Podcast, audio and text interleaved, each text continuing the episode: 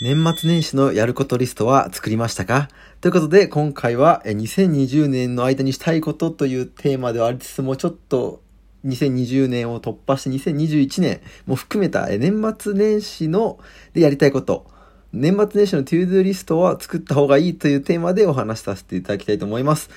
えー今回はですね、えー2020年もうね、えー14日ということで、残すところ半分と。12月もあと半分、あと2週間で今年も終わってしまうというね、ところまで来たわけなんですけれども、いや、嬉しいですよね。嬉しい。まあ、今忙しいっていうのもありますが、まあ、大体ね、まあ、少なくとも、大体12月30日から、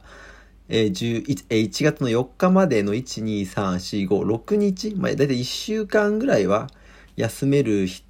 んじゃないかなと多くの人はと思っていて、で、長い人だともうちょっと前のね、1週間、えー最後の週休めて、26日の土曜日から次のね、えー1月の4日までで、まあ、合計10日間休める人もいるのかなというふうに思っています。いや、これだけね、1週間休める機会っていうのは1年でも、まあ、ゴールデンウィークとお盆と、年末年始ぐらいなんじゃないかなと思っているので、まあ非常に貴重ですよね。ただね、ただですよ。1週間とか10日間の休みって長いようでね、短いじゃないですか。あっという間に終わっちゃうんですよね。ぼーっとしてたら。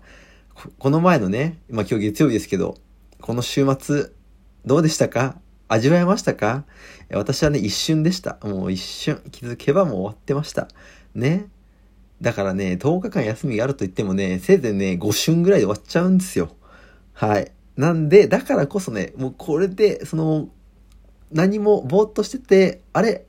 もうあと年末年始3日しかないって言って、後悔しながら開ける年明けの1月4日ではなく、いや、いろいろできたなと思える1月4日にするためにも、もうこの時期ぐらいから、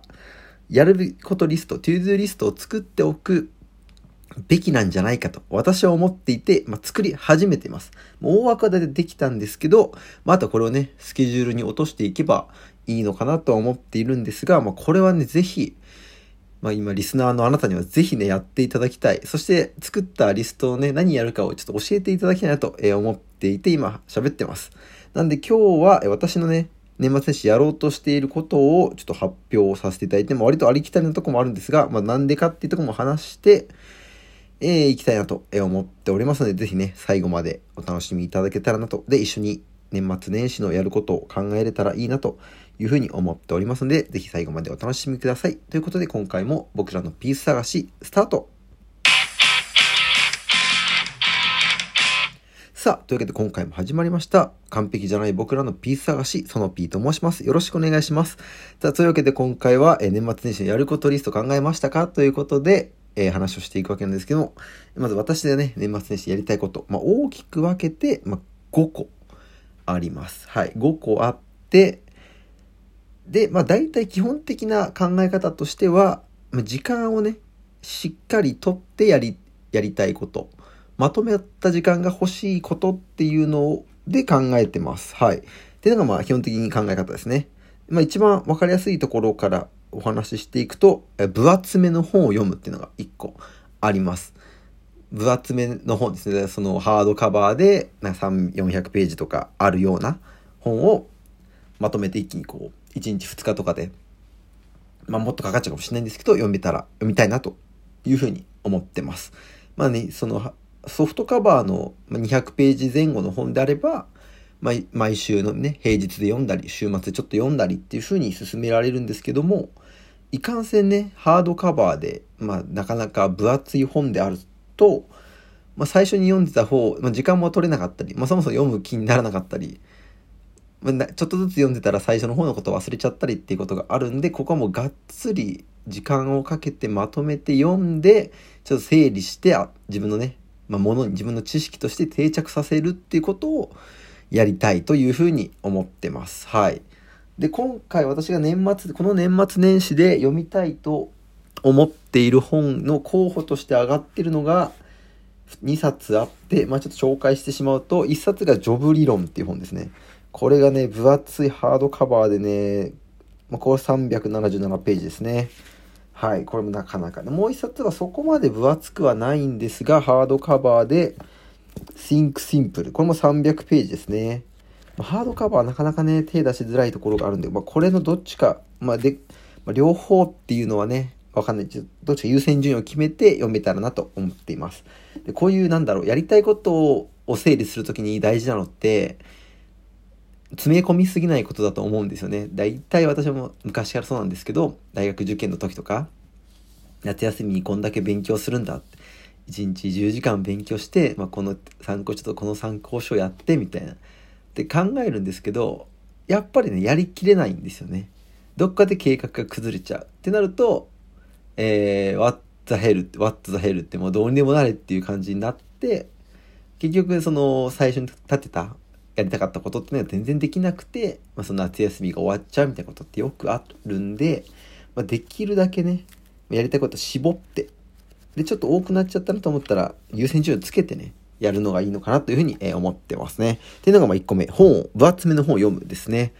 で、次にやりたいことが、えー、ドラマの一気見ですね。はい、ネットフリックスですね。のドラマの一気見したいと思ってます。やっぱり私、ハマっちゃうと、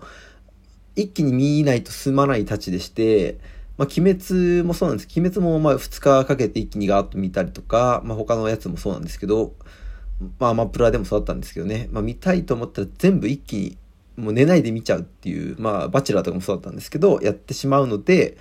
まあ、今回もそれをね、やりたい。1、2作やれたらなと思ってます。えー、候補としては、まあ、イテウォンクラスと、メアリーだっけな？メアリー、パリへ行くだっけな？エミリーだっけな？っていうのがあって、まあ、その2つが見切れたらいいなというふうに、はい、思っていますね。多分ね、そういう方いるんじゃないかな。エミリーか。いるんじゃないかなと思ってるんで、ぜひね。はい。で、時間に余裕はまあないと思うんですけど、あれば、まあ、愛の不時着もね、流行ってるたっぽいんで、話題だったっぽいんで見、見れたらなというふうに思ってます。っていうのが2つ目。ネットフリックスの一気見ですね。で、次3つ目がコンテンツ作りですね。私はこう何か面白い映像コンテンツとか、まあ企画とかを、まあ作るのがすごく好きなので、まあただね、仕事しながらだとなかなか新しいものっていうのは作れないので、まあこの年末年始で1本頑張って作れたらなと、いいなと思ってます。はい。これを作り、作らないとなと思ってますね。一応子供向け番組を作れたらなというふうに思ってます。ちょっとハッチポッチステーションってご存知ですかね。ハッチポッチステーション的なことがやれたらなっていうふうに、はい、思って今企画をね、考えています。っていうのが3つ目、コンテンツ作りがしたいと。で、4つ目が、これ結構大事かなと思っていて、えゆっくり考え事をするですね。これが、まあやりたいこと、まあやりたいなと。まあ例えば、1年の目標を考えるとか、1年の、まあ、振り返り、2020年の振り返りをして、2020年、21年の目標とか、まあこういうことができたらしたいなっていうのを、まあ、自分のね、と向き合って、まあ、よく考えて、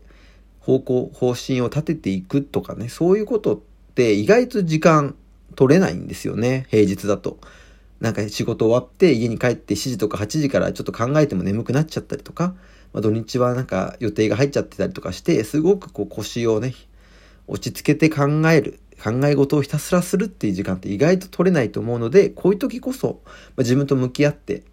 いく。で、1年間のね、方向性をつけていくっていうのはすごく大事だと。私は思っているので、もうこの、ゆっくり考え事をするっていうことをしたいなと思っています。また、この考え事をするにあたって、まあ、何かを考えるためには問いが必要なんですよね。なんでその問いっていうのは、今、もうこのね、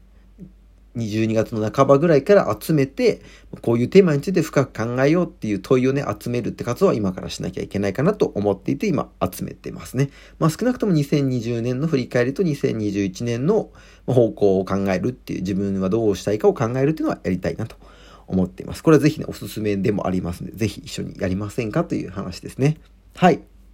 で、ここまでが時間をま取ってやりたいことなんですけど、まあ、もう一個最後に、これはね、まあ、時間を取るというよりも、まあ、みんなのタイミングが合うという観点で、まあ、人に会うですね。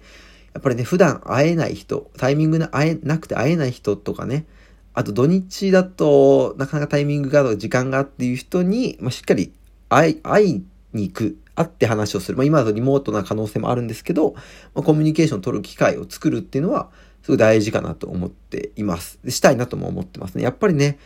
こう、いるじゃないですか。何人か。ほんと数人ではあるんですけど、まあ長くね、付き合っていきたいなと、仲良くしていきたいなっていう人には、会って話を、お互いのね、1年間の話をできたらいいんじゃないかなと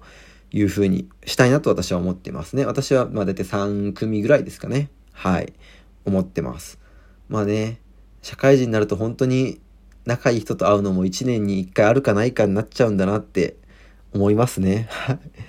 という話で5つですね。はい。というわけで、まあ、エンディングなんですけども、まあ、今回は年末年始の to-do リスト、やることリストを決めておかないと後悔するというテーマで話をしました。